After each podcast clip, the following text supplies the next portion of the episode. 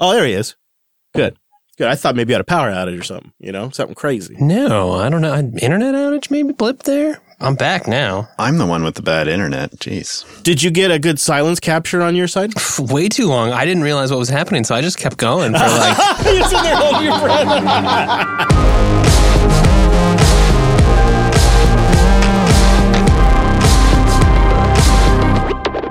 Hello, friends, and welcome back to your weekly Linux talk show. My name is Chris. My name is Wes. And my name is Brent. Hello, gentlemen. Good to see you again. It is our weekly get together, and this episode is brought to you by Cloud Guru, the leader in learning for cloud, Linux, and other modern tech skills. They have hundreds of courses and thousands of hands on labs. Get certified, get higher, get learning at a cloudguru.com. Well, coming up on the show today, you voted and we're doing it. OpenSUSE Tumbleweed will be landing on our new garage server soon. But we have a big twist this week.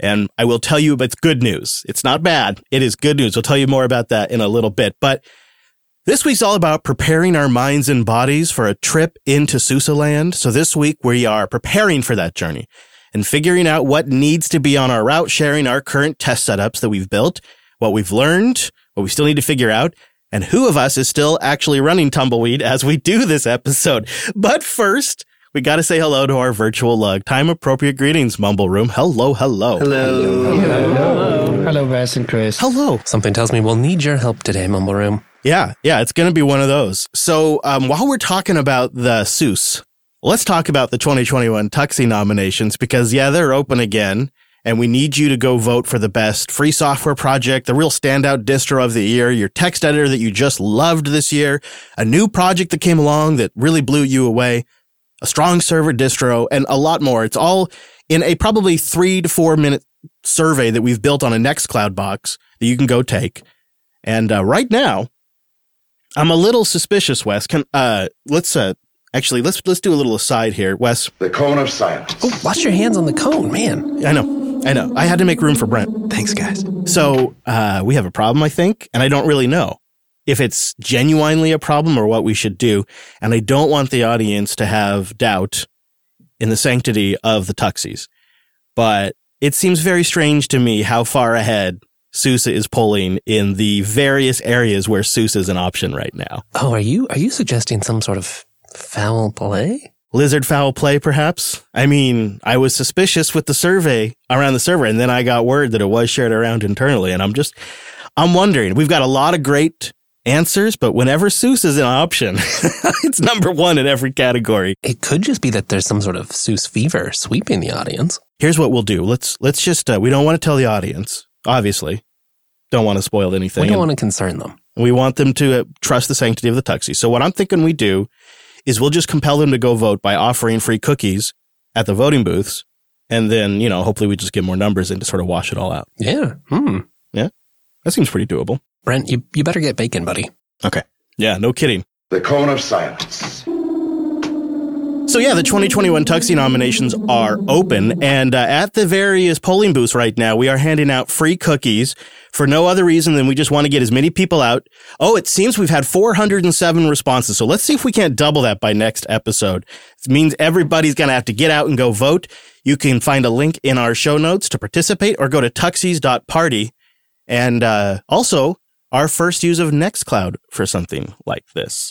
All right, all right. There's gonna be some more SUSE later on in the show. Let's do some community news first.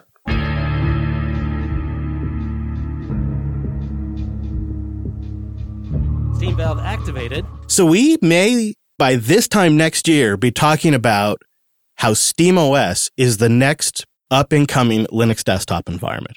Now hear me out. Hear me out. So I got some bad news. We learned this week that the deck was going to be delayed until February 2021. So a two month delay. But in that same batch of news, we also learned that SteamOS, which is Arch based, is going to use an immutable file system. Will SteamOS have a read only immutable OS file system? Uh, yes. So by default, uh, the updates, the OS updates, will be distributed as a as a whole OS image. Uh, but you can enter a developer mode, which will let you modify the file system and install packages like a normal distribution. So this is sort of like Silverblue or Kinoite or Ubuntu Core, only it's a full modern plasma Wayland based desktop produced by Valve that's going to have a safe, reversible update mechanism thanks to this immutable file system, and then support for Flatpaks to add applications without even having to turn those protections off. Isn't this what we've been asking for for a very long time? Is some large vendor to use Plasma and build a professional grade workstation? They've taken like the ideal Arch workstation and brought it to the next level by adding an immutable file system, in my opinion. I don't know that they're, they'd say they're targeting the workstation, but yeah, I see where you're going with this. I mean, we also kind of suspected they might have to do this, whether it was their own repository or I guess as it, as it seems some kind of image based solution. They were going to need some kind of stability layer on top of Arch. And I think what you're just hoping then that the way they do it will be in, the- in the usual way of open source, a way that say a, you know, a Garuda user, user over here could take advantage of. Well, it's not my idea. It's actually Linus Torvalds' idea. He said it years ago. He said it's going to take a vendor like Valve, literally what he said. It's going to take a vendor like Valve to product up the Linux desktop and make it usable by average users. And here's what I actually expect would happen. For people like you and I, we would probably be using some sort of open community fork of SteamOS that is packaging it up for a workstation. It includes the immutable OS and the Arch patches and all of that, but you know, maybe it doesn't automatically boot into big picture mode or whatever they're going to call it. So it's it's probably a community fork of the term. Eh, You know, uh, maybe loosely using the term fork is what I would expect happens.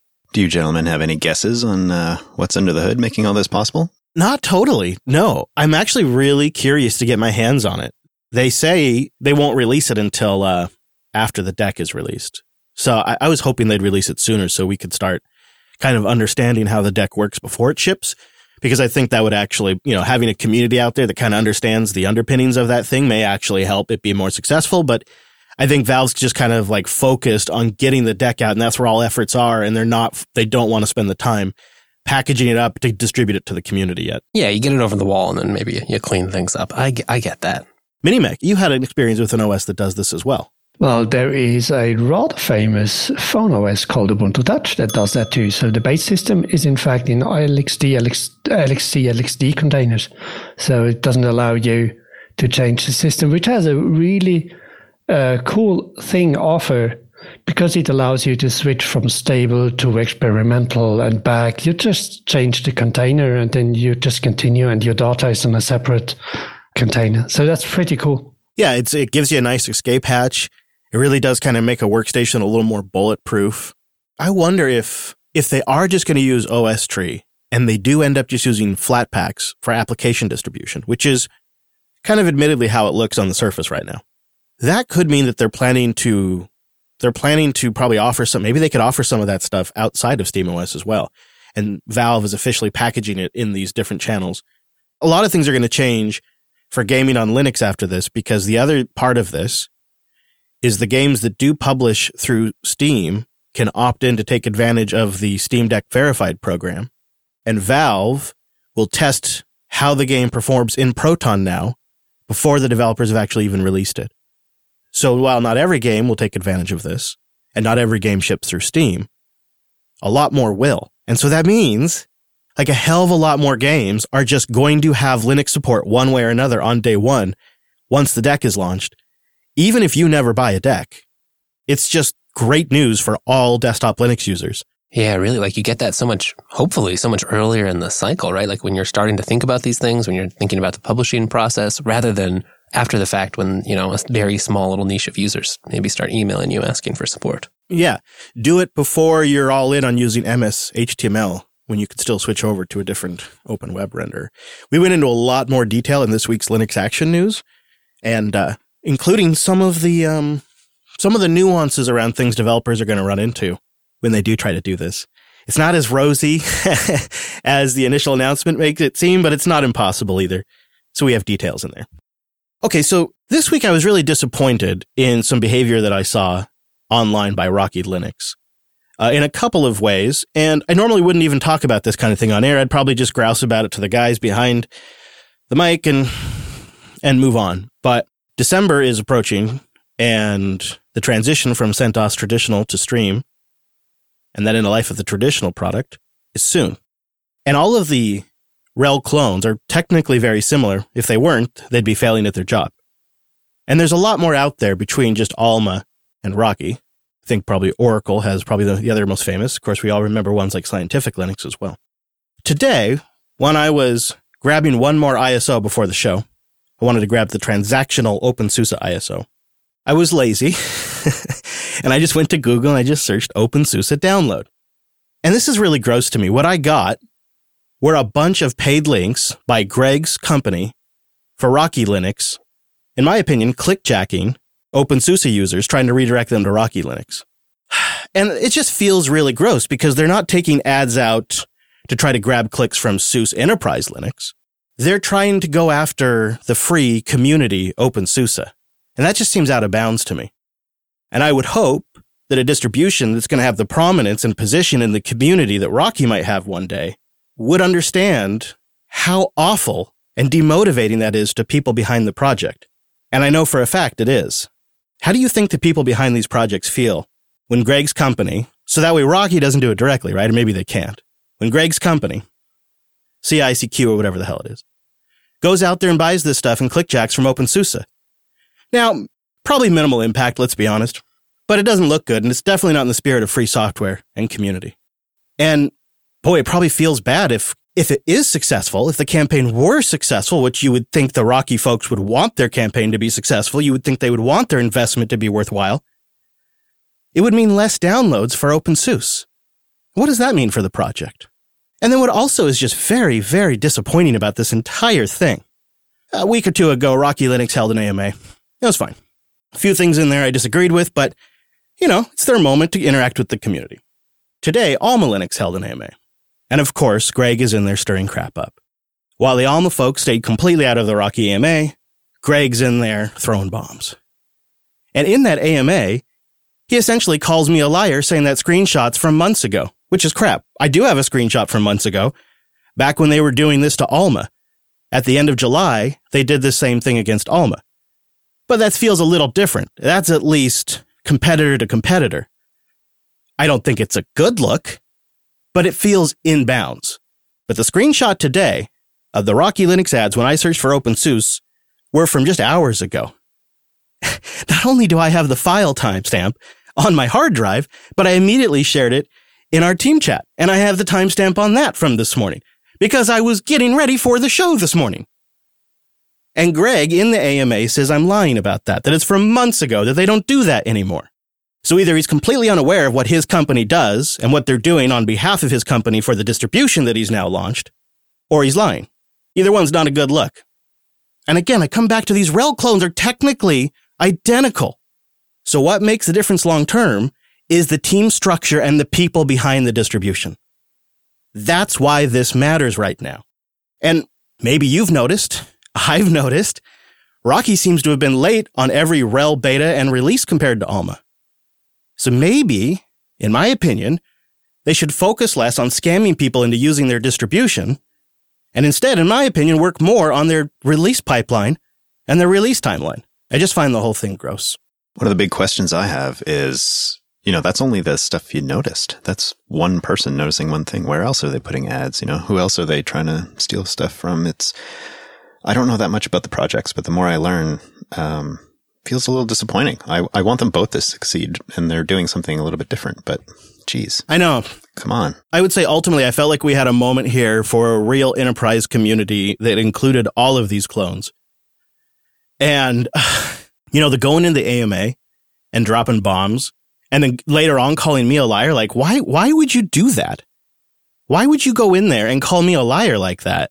Uh, it's not from months ago. And why would I claim it's from this morning if it wasn't if it wasn't, like the whole thing is, it's extremely disappointing. And you're coming at me when I've got not only the receipts, but I've got an audience and a platform too. It just doesn't make any sense. And it just seems, it just seems reactionary and it seems crass and miscalculated from the very beginning. Doesn't really address the root of the issue either, right? Like, okay, even if, even if somehow you were wrong, like you're still doing it in the past. Have you really addressed that? Yeah, that's got to be what it was, right? It's like drop a bomb here so that way you're not paying attention to what was actually going down over here. I mean, it's hard to say. It's definitely it, this whole thing is is unfortunate. It's just our experiences. So you know, one of the very first questions that I saw in that AMA this morning when I was you know waking up and doing the online thing was what is the difference between Alma and Rocky? And that's an excellent question from the audience. And the Alma team had a great description and they said, Oh yeah, we're doing, we're doing slightly different things. Here's what's different about it. And they were almost celebrating the fact that they both existed. And it was really refreshing to see. And I didn't see any of the updates since then, but it's really disappointing to hear which direction that took. And it's clouding sort of almost chance to connect with the community, it sounds like. Well put. We'll have a link to that AMA though, because there is some really good information and some good questions answered in there linode.com slash unplugged. Go there to get $100 in 60 day credit on a new account and you go there to support the show. So it's linode.com slash unplugged. It's where we've built everything that we call infrastructure in the last couple of years. Is how I host everything that needs to run on Linux. Just for this episode alone, uh, Wes is going to go into detail about how he was able to leverage all of the tools that Linode gives you to do a custom install of SUSE on Linode. And I, I wanted to actually mention this because a big usage for us with Linode is an R&D lab because the systems are just wicked fast. They're just wicked fast. They have brand new NVMe storage they're rolling out. They have 40 gigabit connections coming into the hypervisor. And then for the distros they support, they locally mirror the repos. So when you do an update, the updates slam down to your rig so fast, it's faster than your SSH terminal could update the output of the package manager. And then when you're pulling anything off the internet, it's just stupid fast. And then because they have 11 data centers around the world to choose from, you can pick something that's close to you. So I often will pick something here on the West Coast when we're doing an R&D lab thing. Because even with my Comcast connection, I just get an incredibly fast, low latency connection to Linode. And then if we're doing something that the audience is going to bang on, I'll generally more centrally deploy it. It's so great. And every step along the way, I never feel like I'm being limited by the tooling. Like if we got to the point, which we did this week, where we just wanted to replace the OS and deploy something that they don't have in the drop-down selection, we could do it. And I've done that before for my own mesh VPN system. And I don't often have to do that. It seems like maybe about once a year I get down to the metal. And I, every time I am just so grateful that Linode doesn't hide that stuff, doesn't prevent that stuff. In fact, we follow a guide from Linode on how to do it. then on top of that, of course, they've got the one click deployment of an entire stack that you can just get up and get running. Generally what they'll do is they'll have you just fill out a couple of questions about what you, how you want it set up. Like in the, in the, in the case of say like a, a GitLab server or a Minecraft server or a lot of these. You can fill out a couple of fields, hit deploy, and you've got a system ready to go. So you mean you can go that one click route as well. you have that full range and it works and it's so fast and it's so reliable and then it's just so straightforward to put it in production and then know that you can turn on those Linode backups and you got it. And if you ever just need to grow your storage, like we've had that problem where we're like, we need more disk. They've got object storage. You can easily add more block storage and it's all just so fast. On top of that, they have high end CPU and high memory and even GPU rigs and they're rolling out bare metal as well. And their VLAN support is slick. God, it's so cool now when you set up a Linode. Like I can, I can join them to the VLANs. I can add the SSH keys. I can do all this stuff that just makes it so quick to get in and get going and start building. So go try it out and really put that $100 to work. That's going to really let you try this thing out. See what we've been saying. Linode.com slash unplugged. Go there to support the show and get yourself $100 in credit for a new account linode.com slash unplugged. All right, well, let's try to find something a little more positive to talk about. Chris, we had quite the development over the weekend. I think we should probably catch the audience up on. You know, Wes, we have really it's it's cliche for people to say, "Oh, we have the best audience," but we really truly have the best audience. No comparison. So we had a listener bring us up another Dell server this weekend, and I didn't grab all the specs, so I will go into it in a in a when we're when we actually do the build, I'll go into the details. But we got another Dell server uh, loaded up and ready to go. We have two systems that are honestly probably nicer than what I would have bought, both of them, and now we have two of them that have been given to us by different audience members, and it just it's so awesome because of course you know, this means now we can do some backups. We can do some fun things with, with all kinds of different projects. I mean, the possibilities and the directions we can take that for the show and the, and the content and ideas that we're going to have in the lab. And it's just, it's so awesome. And so, uh, yeah, we had a great, we had a great, uh, experience this weekend while, while, uh, Wes and I were recording Linux Action News. We took a break and broke lunch with this listener and they dropped off the server for us and we chatted for a bit and then got back to doing LAN. And now it's sitting here and I'm just looking at it. I just can't believe it. We have two of these beautiful big servers and uh, we have a lot in store that's going to be kicking off really soon. So today was really all about us getting oriented with OpenSUSE because we've all taken cracks at it before.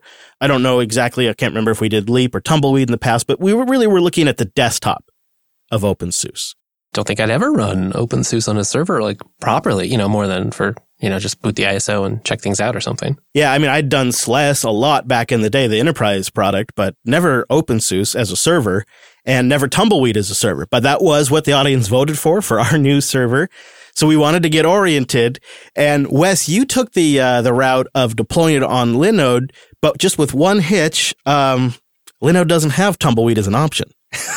no, no, they don't. And you know, I don't know. I wanted to go out there this time. So I thought when we first started thinking, we, we better get prepared for this. Like, we're not ready to design the layout for these servers yet because we haven't, you know, we're not familiar with the operating system enough.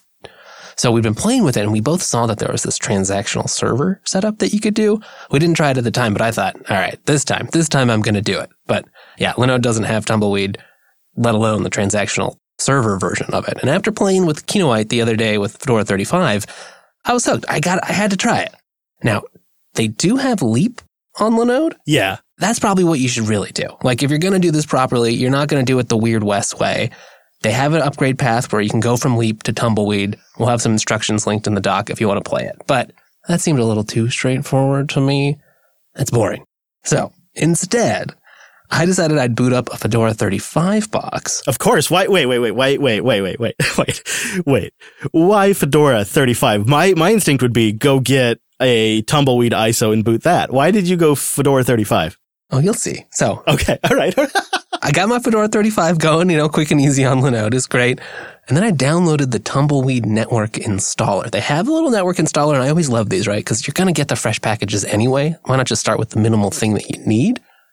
Mounted that ISO, and then I used my old friend KExec to get things started. And that's why, that's why I picked Fedora 35 because I know Fedora ships with KExec right out of the box and I just, I just love that. Which also, hey, Tumbleweed does too. So that's great. I should have known. I don't even know why I doubted. I should have known.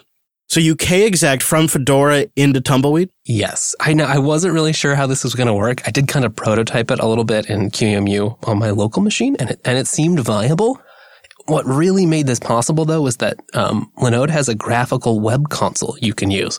So I was able to just like pop up an SSH, run kexec, and then do sudo systemctl kexec to get things going. And of course, my, my connection drops there, but I can go onto Linode, boot up the graphical console, watch the darn thing boot, and then I was greeted by like the normal Yast graphical installer, just like I was installing it here locally at my house. that's great. Uh, I was going to say, like, I think you probably could have made it easier and just gone with the ISO, but that sounds a lot more your style. and so then do you take over that system or are you still just kexec? How is that working? Well, yeah. So now I'm just running the installer uh, kernel and in initramfs and it kind of like oh, has just enough sure. in there to go onto the internet, DHCP, Linode, you know, it does, that's the nice part is it's really just like running it in a data center. It has the stuff it needs. So it can just totally, it just bootstrapped itself and presented me with the normal screen of like, hey, what do you want to install here? Now, did you go with the transactional system or did you go with the traditional server? Because you have two options now when you're installing OpenSUSE. Yeah, I went with the transactional this time. I thought, why not, right? Like the stuff is, it seems like it's eventually going to be the way in one form or another. And I want to, I want to see the tumbleweed and the OpenSUSE take on this. I will say I do really like the Yast installer it might be my favorite install. I don't know. It is a lot. There's a lot going on there, but like I was impressed that it was willing to go grab existing SSH keys off the Fedora 35 install. That was nice, right? Because like Linode has an option. You can just pre-check the SSH keys some of the JB team members have put in there. I didn't have to give those up when I, even though I was overriding the whole darn server. Wow. That's awesome, actually. You know what I liked about the installer is that summary at the end, like it says firewall on, SE Linux off, you know, uh, yes. CPU mitigations on, and they're linked. So you could just click it and adjust the setting right there. And I'm like, yeah, you know what? I don't want my firewall on and I don't want CPU mitigations in this VM. So no, turn them off. That was great. It's definitely a lot, but I think it was a nice balance too, in that like I, it felt very intuitive in a way that I I know I harp on this way too much, but in a way that like Anaconda just never has for me. Poor Anaconda. Yeah, it felt to me like the interface was hiding a bunch of super user features right where you needed them. Like they weren't in your face, but if you wanted them, they're just a click away, which I really appreciated too. Yeah, definitely. Did you do anything update wise and see how the transactional stuff works and snapshots work? Did you suss that out? Yes, I did. Okay, so I got it installed and then it was reboot time. And at first I was pretty worried that, dang it, I shouldn't have gone this route. It wasn't going to work because when I rebooted, I was just met with a blank rescue grub screen. But I think actually this is just like a little thing. I saw some issues around when these similar changes happened to the grub setup in, in the Fedora land, I think around Fedora 30. And it's just something about the way Linode specifically boots and the grub config it, it expects. So I was able to just hit exit and get to the grub install that OpenSUSE had set up. And that worked just fine. So this is probably another reason don't do it the way that I did. I don't think I would have run into this if I hadn't moved off the initramfs and the Linode kernel that are specifically set up to handle the boot process. But other than that, it's just worked. I mean, I was, you know, I greeted with the system, had kexec already there running, set up, ready to go, which was great. Not that I needed it anymore. And I was like, okay, what do I want to try with this? What do I normally do on a server? And of course, one of the first things we end up doing for JB tests are getting some containers running. I knew you were going to go the, the classic, just go get Docker route. So I thought, well, I'm going to try Podman this time around because I was like, I'm pretty sure OpenSUSE just has that packaged. And I found some docs for getting containers going, getting rootless containers going, which is always neat with Podman. And I wanted to see if Tumbleweed had, you know, the Podman working with some of that Docker Compose socket support that they added recently. And Of course, the first thing you got to do is install a darn package. I will say getting Docker Compose, you know, you'll probably touch on this, but it was kind of confusing in some ways. But I really like that they have the uh, command not found helper installed and that you're prompted by it if you try to run something that isn't there. That just needed to happen once for me where it was like, hey, you don't have that command, but you can run this to figure out which, you know, run uh, CNF and it'll tell you which packages you can install to get it. And I've used that so many times already just in the short time I've been playing with this. It's great. it's an interesting setup because it's a it's a little unique in some ways, being transactional, but also Podman instead of Docker. That's a fun combination. Did you run into any kind of snags? So the biggest thing is with the transactional updates, it works well. You're going to use the transactional dash update command. No surprise there, right? Um, and they've got a management page. The, the dash dash help menu is pretty normal. And they've got some stuff you can exec into a snapshot to make some other customizable changes. Or you can run sort of a command you might expect to say transactional update, package, install. And then it's going to go do all the stuff behind the scenes to like create a new snapshot based on the previous one, set it all up, chroot in there, run zypper inside that, get your packages installed, rejigger the system so that on your next boot, that's what you'll boot into. And that's the one part that I think is going to be a pretty big learning curve or something I needed to get used to. And I'm sure there's lots of tricks, right? I'm, I'm definitely new to this whole setup, but after each of your transactional updates, you got to reboot. And if you don't, or you want to like, I, I wasn't sure by default how to stack multiple updates without reboots in between all of them.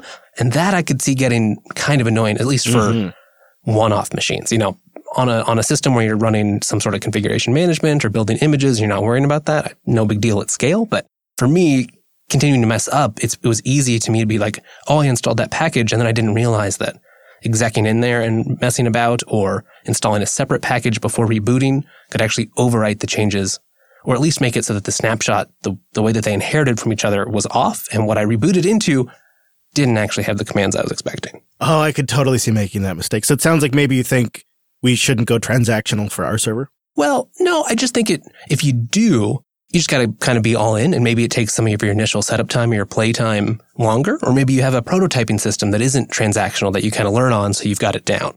Because after that, like once I got Docker Compose and Podman installed, which really like was just me learning the system enough to like run the right command and install them both at the same time or install them and reboot in between, then it just worked. Like, you know, systemctl enabled the socket and I got a Docker Compose project up and running, no problem. So after that point, it's been a totally fine server. I wonder if we should use Podman in our deployment then. That's kind of what I was thinking. Like, I'd be down for that. Okay, then I think we just committed. Let's try it. I mean, what's the, what's the worst that happens? Right. We've got a backup. If we have to abandon ship, we'll abandon ship and fess up on the air, of course. But yeah, right. I mean, it's, it's coming along and we get fresh Podman with Tumbleweed. So let's take advantage of it. Yeah, I wonder if anybody out there knows of any major problems using Podman on Tumbleweed. I suppose let us know at linuxunplugged.com slash contact before we do it. Brent, you had a pretty snapping time and you tried out the Plasma desktop, being a, a Plasma gentleman yourself. How did your adventures in the SUSE land go? I think they went fairly well. I tried to apply the exact same approach as I did with our Fedora 35 review that we did a few episodes ago.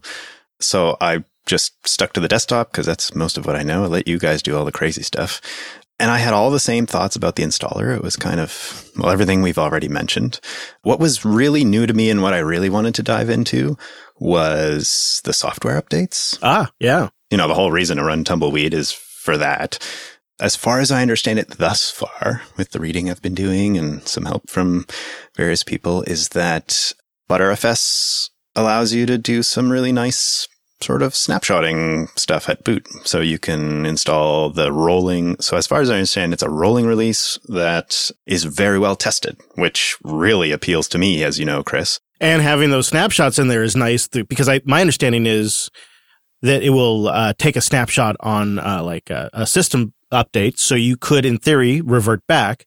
And yeah, I think it's using Btrfs and Snapper to take to do all of that in the back end. You have like a lot of different snapshot technologies out there, and we've touched on a couple of them. You have transactional updates, which are like entire images that you switch at boot, and then you have snapshots, which are file system snapshots that capture a current or certain state of the OS. And you have ZFS snapshots and Btrfs. It's, it goes on and on and on. But yeah, Btrfs snapshots. And I think they're using a tool called Snapper. They are. That's what I read about thus far. But I guess either way, essentially what you need to know is there is a bit of an insurance policy when you're using this system. So unlike Arch, where it's rolling with no suspenders, this is rolling with suspenders. Yeah, and I have run Arch for a few years previously, and I moved away from that because of it felt inherently risky on a daily basis. And while that's fun, if you're trying to get stuff done, you know, on your main machine, that feels. Did it ever really actually bite you though? Oh, yeah. Oh, it did. Okay. And right, okay. Partly my fault, I think. Um, some of the ways I set it up with uh, disk en- encryption and stuff uh, led to some issues. So fair enough. Lots of learning there. But that was the whole point of running Arch at the time was to learn. But having this snapshot functionality feels like I can dive into that full steam ahead again, which I've missed, but without I don't know, without that feeling that I might just drown when I when I need to be floating, you know, and get stuff done. It just makes you feel a little more comfortable actually proceeding with the with uh, updates and whatnot. Like you're not dreading it. yeah, and I noticed the more that I dove into how it worked and reading some of the documentation, the more this like deeply curious and excited, like younger version of me started coming out. And I really, really appreciated that. Aww. I think that probably colors my testing of OpenSUSE, but that in such a wonderful way. So I then decided to go a little crazy and set up my microphone and our recording for this episode on that test laptop because I thought, what the heck, let's bring it to the next level. And if I'm maybe, maybe I'm going to throw this out there. If I'm considering maybe moving to this distribution sort of for, as my main setup, may as well try it on the show, right? I didn't expect we'd be matchmakers today, Chris. Wow. yeah, I know. And that's an interesting outcome of it. Wes, are you still on Tumbleweed now or are you on your regular machine? Uh, yes, yes, I am. So both of you are tumbleweeding. Uh, I'm I'm I'm not. I actually still have my my VMs that I'll get into going though. Brent, did you get a chance at all to experience uh, the essence of Yast? So, as far as I understand from listening to, I, I did dive into a few talks at conferences. I wanted to get some of the history of OpenSUSE because I, I just didn't have much experience with it. So I dove into a bunch of like historical documentation and talks and stuff. And it sounds to me like Yast is controversial, or at least people didn't like it a long time ago or it didn't keep up. And apparently, as far as I understand, Yast 2 is kind of the thing we're dealing with now. And I gotta say it was really nice. I didn't have any issues with it. I did see some slightly confusing naming conventions. Like, for instance, there's an application called Yast Online Update, which I, it took me a long time to figure out what that did. I'm still a little confused about that. Apparently it's used to get patches to correct and improve your existing installation. So maybe in a week or two I'll figure that one out. But for the most part, yeah, it was great. Yeah, I think that's just the updater, but it, yeah, right. It is a weird. So I prefer to use zypper on the command line myself. So Yeah. it's, I think it's a, it's a classic GUI tool versus command line tool kind of debate. We should talk about zypper though, because I feel like in the past I, I was skeptical, but I kind of like it. I haven't really used it in anger yet. And admittedly, this most recent time has been kind of wrapped in the transactional update stuff. But I don't know what I have done with it recently. It hasn't been bad. Yeah, I agree. You know, uh, my cards on the table here. It was the transition to zypper that made me leave, leave SUSE. Way back so when. I was just done. I was done at that point. There had been a couple of other package manager transitions. Plus, I was trying to use Red Carpet and uh, RPM dependency resolution was a real nightmare back then, and I was just done.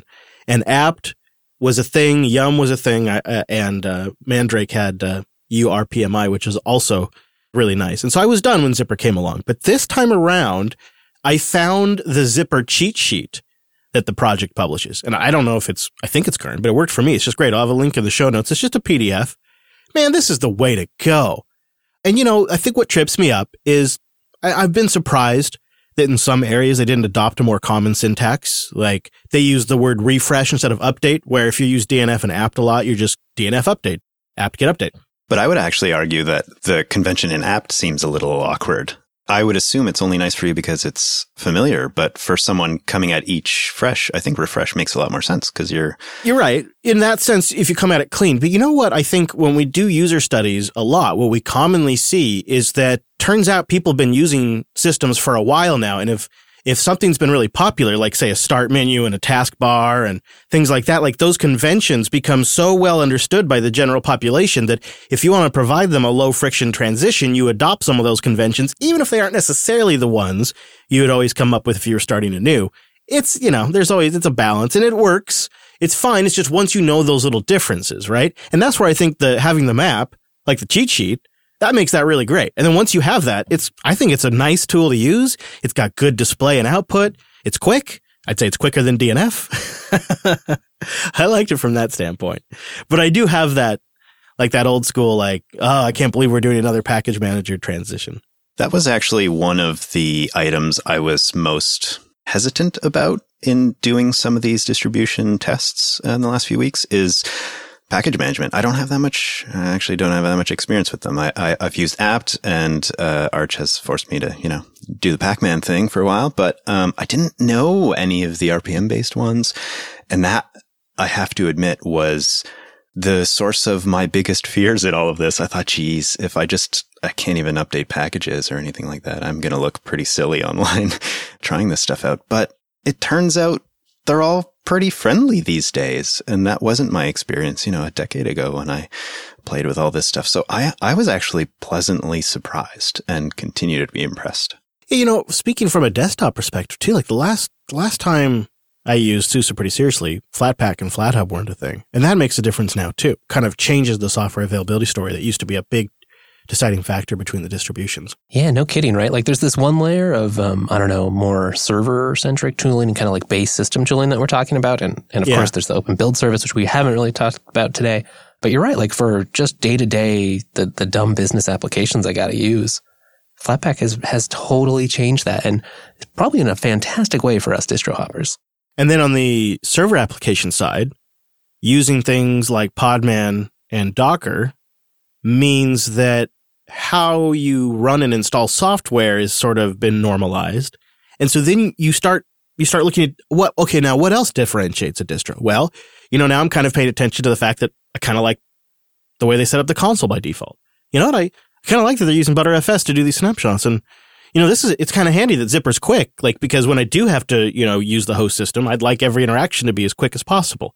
And so for my test setup, because I'm also always kind of thinking long term about what my next build in Lady Jupes, my RV is going to be. Right now, I'm very happy with Ubuntu 2004 on a couple of Raspberry Pis. It's been really good. But gosh, that's so LTS. Ugh, how long can you last? I know. I'm always kind of shopping for the next thing. And for my workloads, a rolling OS wouldn't necessarily be a bad thing because everything again on that is in a container. And uh, the LTS has plenty of updates. So it's not like I don't need to log in and do updates all the time on the LTS. So I've thought, you know, what, what else? So CentOS Stream 9 is uh, very high on my list and Tumbleweed. or maybe Leap, but probably Tumbleweed is is also on that list. And so I was curious what their ARM image release is like because some distributions really half-ass this, and some distributions treat it like a first-class citizen. Like I really, I've been very impressed with Fedora 35 ARM and the Ubuntu ARM, and now I am also very impressed by the OpenSUSE server ARM image. I felt like there was no penalty for being on an ARM box. I had a great experience. I booted up that ISO. I got it going. I almost went transactional server like US. I almost did, but there's a wiki post that explains some of the drawbacks. And I don't know how current that is, but I read through some of that and I thought, hmm, nah, I think I won't. But I'll link to that in the show notes if you're curious. Yeah, it's probably a lot, especially like as you say, you're still learning a new package manager. There's a lot going on that you don't understand about like what's different than the Linux systems I know. I think adding learning both of those at the same time probably not the best idea. so that's why you did it. I love it. But yeah, I figured, yeah, okay, I won't. And I appreciated them making that kind of, you know, the, the, the drawbacks kind of very, very clear. And they weren't necessarily anything too serious. But uh, so I, I had set up a couple of hosts. I set one up as a Docker host and I set up one as a Samba. So two virtual machines. I did all this in a VM. And uh, the Docker host was interesting. I set it up twice. The first time I went through, I did it all by hand. You know, just what's it like? You know, I'm, I'm going to do this on my own and not look for any help and not ask anybody. You know, that stupid mentality. Well, I decided to do that. And of course, I had trouble figuring out which version of Docker Compose packages to install. I loaded up Yast. I went into the, uh, you know, the software manager because I wasn't fully, I hadn't found the cheat sheet yet. And so I, I go in there and I search for Docker and I find the Docker packages. Okay, great. And then like in, in the Yast software manager in the ncurses terminal interface, when you select a package, you get like a check, but then they have a dash and they have a slash. And I used to know what those mean, but I have no idea. I, am pretty sure I know what a check is. So I, I got, I got them checked. And then I went over to the search and I type in Docker compose and nothing comes up. Hmm. Well, that's weird. So I type in Docker dash compose. Three results. Oh, okay. Well, search is hard. I needed a dash. Okay. Three results though. Well, what are these three results? And they are three different results that correspond to different versions of Python that you could hypothetically have installed on your system. And I don't, at that moment, while I'm in that search, I don't know what version of Python. I, I assume it's the latest because I'm on a rolling distro. So I choose the one that has the highest number. Mean, that's how I'm building my server at this point is that one's a high number. I'll choose that one. and I hit install and I go to run a Docker compose file. I say, you know, Docker compose up and I get a whole bunch of errors because I had wrongfully assumed that the service would automatically be started. So the second time I, and I got everything up and going and eventually figured it out. Got my user added to the group, all that kind of stuff. The second time through though, I wanted to see what the, what the documentation was like, what the community guides were like. And I went out and I found, I think it's actually on their official wiki, but if it's not, it's really well done. That explains very briefly and very simply what zypper commands to get every, and then the user group add commands and all that stuff. And so I, you know, the second time through, using this concise guide, I, I probably had a Docker environment up in about two minutes at the most. Uh, so it was really a lot sm- smoother going that way. Also, the Samba box was a total cinch to get going. Um, I used to build these all the time on SLES, so that was kind of my comfort zone. But what I noticed about Yast, they've like dialed it down a little bit. It does less stuff. I think as the general Linux ecosystem, like the kernel does more, systemd is a thing. Like there's just more stuff happening and more things are automatic. They've kind of pared Yast back a little bit. And that's, I think, actually really, I should say, I think that's actually good on them. I think it's a good approach. Keep it lean and mean. We are adapting too, right, to the, the ecosystem now. Like, as you say, there is just, there's somewhat more of a plat- shared platform that you can tap into. So if you don't have to reinvent it yourself, don't. I sort of feel like they may have adapted too far with the uh, Samba configuration. Like, Wes, in the past, man, like you could set up so much stuff for Samba. You could even make the damn thing an Active Directory controller or an NT4 domain controller, all right there in Yast. Oh, just right from Yast. Whoa. Yeah. Dang. now it's like, now you go in there, you set your work group name, and you set if the services are, are enabled and if they start automatically. And that's it. that's all it does now. so everything else is in SambaConf, and that's fine. That actually is probably maybe the best way to do it because you don't want people messing with this stuff unless they, I suppose, they know what they're doing. But gosh, I don't want to edit SambaConf. No one does. uh, I liked that both systems just default. I thought their uh, hard drive layout config was smart, and I went with it, and I used Btrfs. And um, I had a much nicer and much smoother experience than my previous desktop experience had kind of braced me for. I was sort of braced to fight this thing. And uh, I had two servers set up and going in one evening, and then I just blew it away and did it again just to take a different approach at it. Um, and I think a big part of it was getting that zypper cheat sheet. And, uh, there is a lot of good documentation out there now. And now I'm deploying applications via containers instead of a big old pile of RPMs and install shell scripts, which always was problematic for me on SUSE. And it's like kind of just now a non issue. So I actually found the experience better than I was expecting. And I'm feeling a lot better about deploying it on our main server now. Yeah, I think this is going to work. I mean, if anything, we're going to screw it up, but I, I think it's going to work.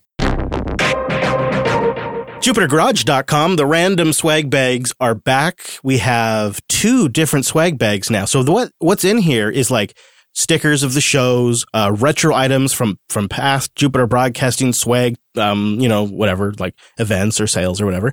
Uh, and then also we have some bonus stuff from the road trip that we're giving out on the meetups along the road trip.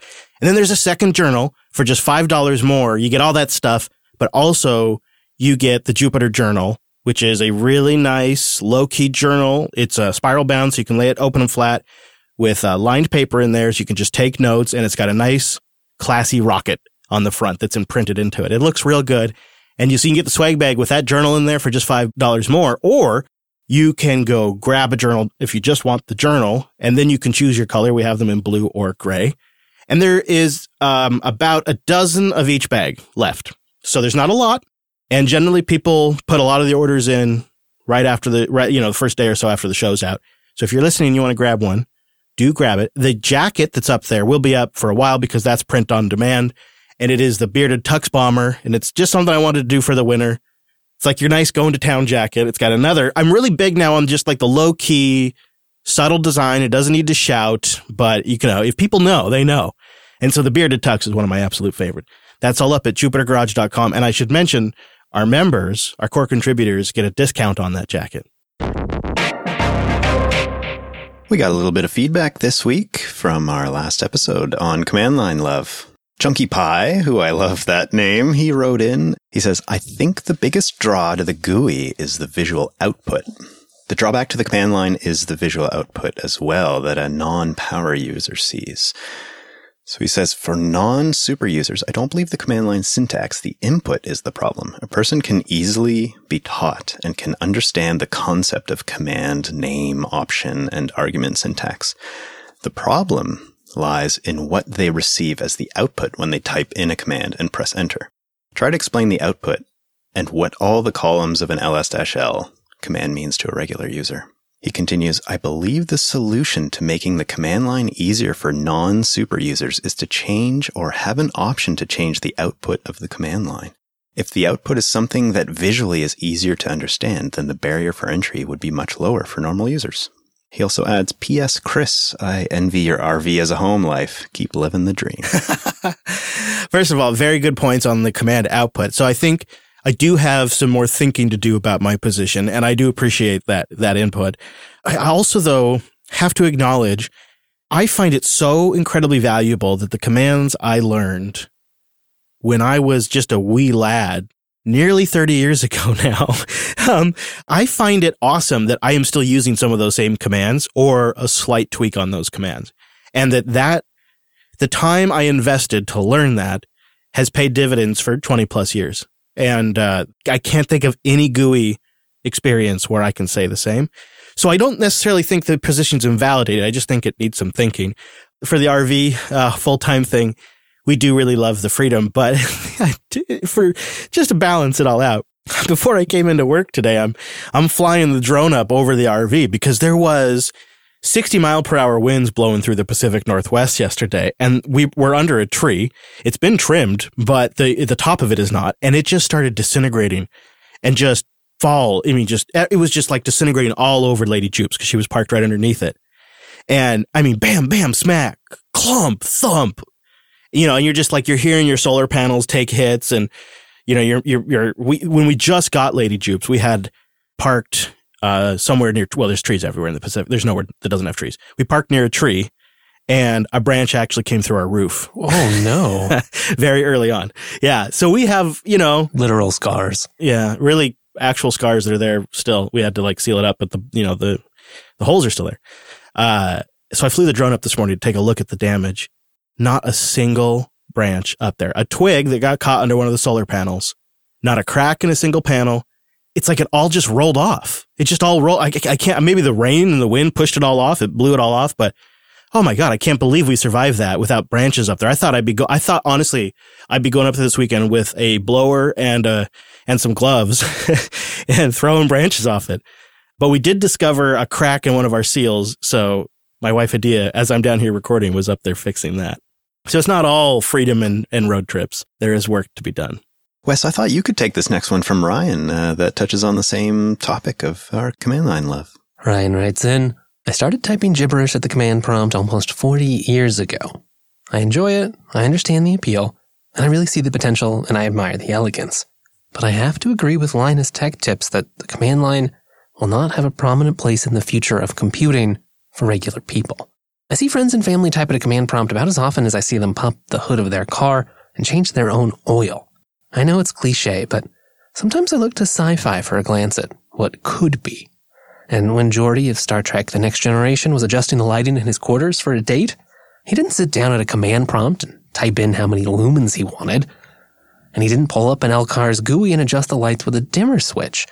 Because the Enterprise had the newest version of Home Assistant installed, he was able to say, Computer, dim the lights. No, that's too low. Raise it a little more, a little more. Now play some relaxing music.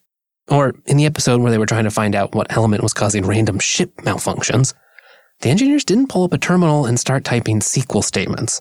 They asked the computer to access a list of possible elements, and they slowly eliminated them with more verbal commands.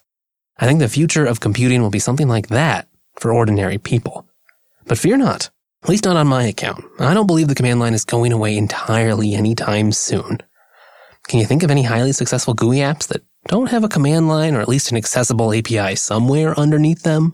I think there will probably always be some kind of backend with more options and flexibility offered in GUIs, accessible with a command prompt of one form or another. It's a good take. He's got a good point. I mean, when he's throwing the Star Trek facts at me, I can't argue with that. I, I would wonder perhaps the engineers at uh, the Starbase that installed the computer. Maybe they were using the command line to get things going, and then the developers who programmed the interfaces for Geordi to command the luminance of the lights, perhaps they use the command line. And what I think this probably gets back to is who is the new user for Linux? And in my estimation, the new user for Linux is one that's technical and one that is perhaps an engineer, a developer, a tinkerer, a hobbyist, an enthusiast, and of course, you have users who have been set up with the system at companies and friends and family and schools, absolutely. But there's distributions that are purpose built for that. But for the general tech community, people who would consider themselves pro users, somebody who would consider themselves savvy in technology, I think it is not that it's too hard or it's too cryptic. I think it's truly a mindset thing. I think it's a cultural mindset about how we view the command line.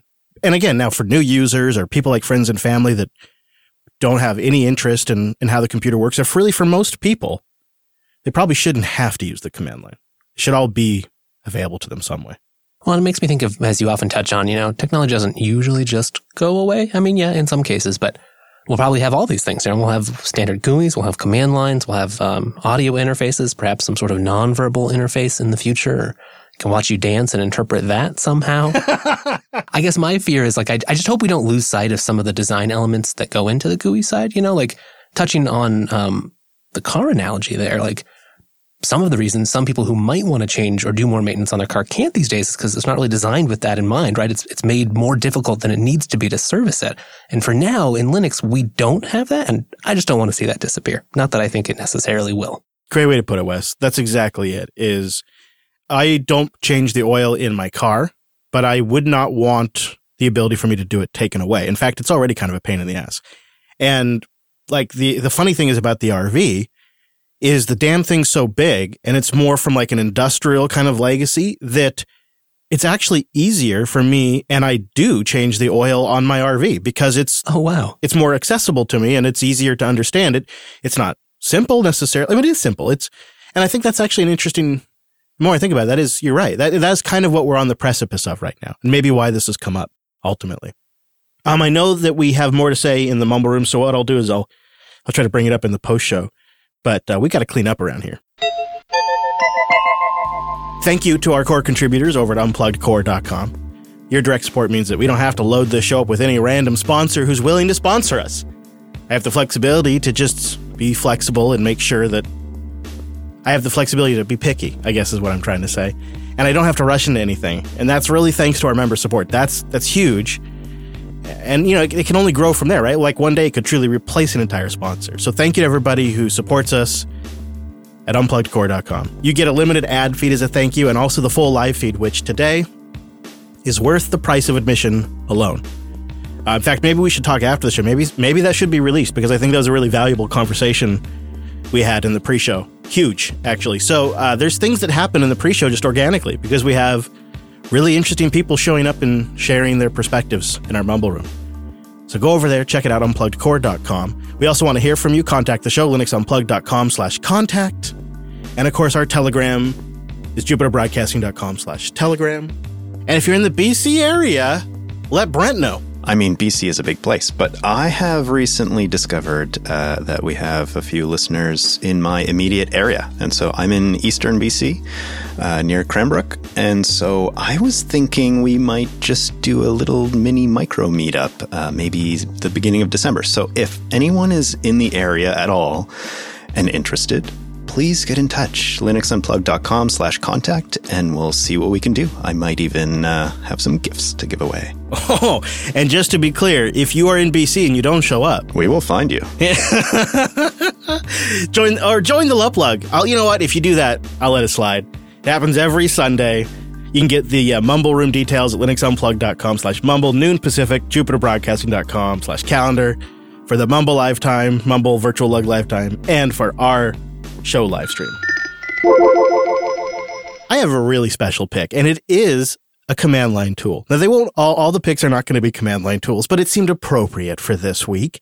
And this one, if we have never covered this before, it is an egregious error that will be corrected. Shame on us. It's called MP4 grep, a command line tool that searches audio and video files like grep. And it's so it's not just for MP4, even though it's called MP4 grep. It'll also search MP3 files, OGG files, WebM, MOV, WAV files. I'm going to try this after the show because I just found this a little bit ago. This could be awesome for like, what episode did we say this word or did we say this thing? This sounds so great. How have we not known about this for years? This sounds amazing and kind of a little bit like wizardry. Do you have any idea how it's doing this? It's using something called Vosk, V O S K. I'm feeling like I'm just discovering like this entire universe of stuff that exists. And, you know, Vosk is a speech recognition toolkit. And so I kind of feel like it's Wes's fault because this is his area. We're always talking about this stuff. So he should have said something. I know. I don't know why we didn't see it. Probably because, unlike many of our picks, this is not written in Rust. No, this is a Java app, actually. You're right. You're right. That's got to be it. I will say this is super exciting. I kind of hack around this sometimes by, um, you know, if it's if it's a video on YouTube or you can upload it to your own YouTube and get auto subtitles that way, you can then fetch the SRTs and search. Because I use this a lot, or I would use this and will use this for just trying to figure out time codes, or like I know that was in a video, but this video doesn't really have chapters or something. Where did they talk about that? Where did they talk But about if I can do it with an open source tool, that is so much more flexible. And you know what's nice is Vosk, which I'm sure I'm butchering the pronunciation on because it's the first time I've ever even seen the word. What's nice is that it's all offline. So you're not using like Google transcription or whatever. You know, you're just doing it, you're running it right there on your machine. It looks like it comes with a lightweight English model for that, uh, you know, speech recognition, but Vosk has a whole bunch of other ones that you can go swap in if you are looking at some non-English sources. So this looks so handy. Yeah, really. And it's a command line tool too. So we got to give a little command line love for our command line uh, picks out there. Although I, I have to say, I don't normally do this, but I wanted to, be, I wanted this to be a command line thing, but I found such an awesome GUI app that I'm going to tell you guys about next week. ah, you tease. I know, I know, I know. Uh, go find our friends at Cloud Guru on social media. They're just slash the Cloud Guru. Pretty much any place that is a legit social media platform out there. You know, like the YouTubes or, uh, I mean, I think that's social media, right? I think I consider that social media. Twitter's, the Facebooks, the Instagrams, you know, just slash the Cloud Guru for that social media. And uh, you can follow this here podcast at Linux Unplugged on Twitter if that's your thing and at Jupiter Signal. I don't know if anybody's doing that anymore, but if you want to and get information about what's going on, that's where you do it. But what you really ought to do, Chris's pro tip, invest in your RSS ecosystem. Build your own system and then go over to jupiterbroadcasting.com, find each one of our podcasts and subscribe. We have an all shows feed. Then you just get all the shows. You know, then you get the full package. Linux Action News, which is giving you all the info you need. You're getting the breakdowns in a nice, concise, tight, tight package. You're getting the Coder Radio, where we're doing more analysis on the entire tech industry with a developer bent.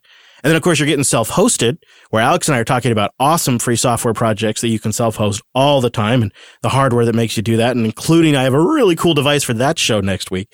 So why not get the all show feeds? Then you, you get that, you get all the good stuff.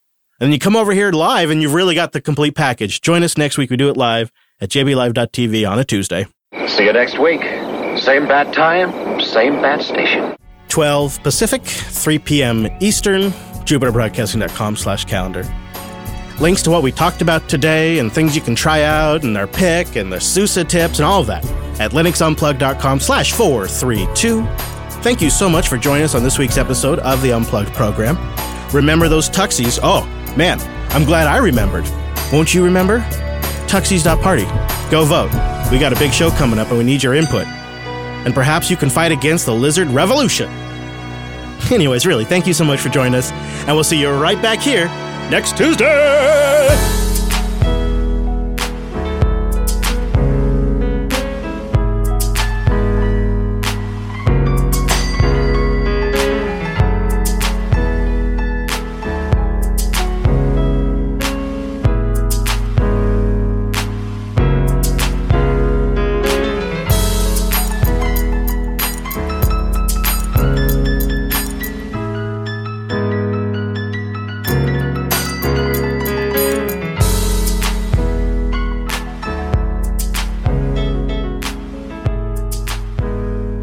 Okay, jbtitles.com. Let's go do our boats. We got to go figure out a title for this thing, and then we got to ship it off. Parker, though, I know you had something you wanted to jump in on during the show. Oh yeah, I was going to say that going back to how the command line should be more uh, friendly to newer Linux users, the command line um, we might want it to maybe, maybe make it more uh, human speakable. So instead of commands like uh, sudo apt get update or whatever, uh, have commands like just update, so that it would you know we say when, when we tell people to go into the command line, it's just easier to say, yeah, just go in there, type update, and it'll update your system. Right. Or like something along the lines of saying admin override update or something. Basically, if you want to still have the sudo type elevation request, prefix it with words people can say. Like, exactly. Sudo is super user do. So admin override or something along those lines that somebody can understand. Just F and do what I say, machine.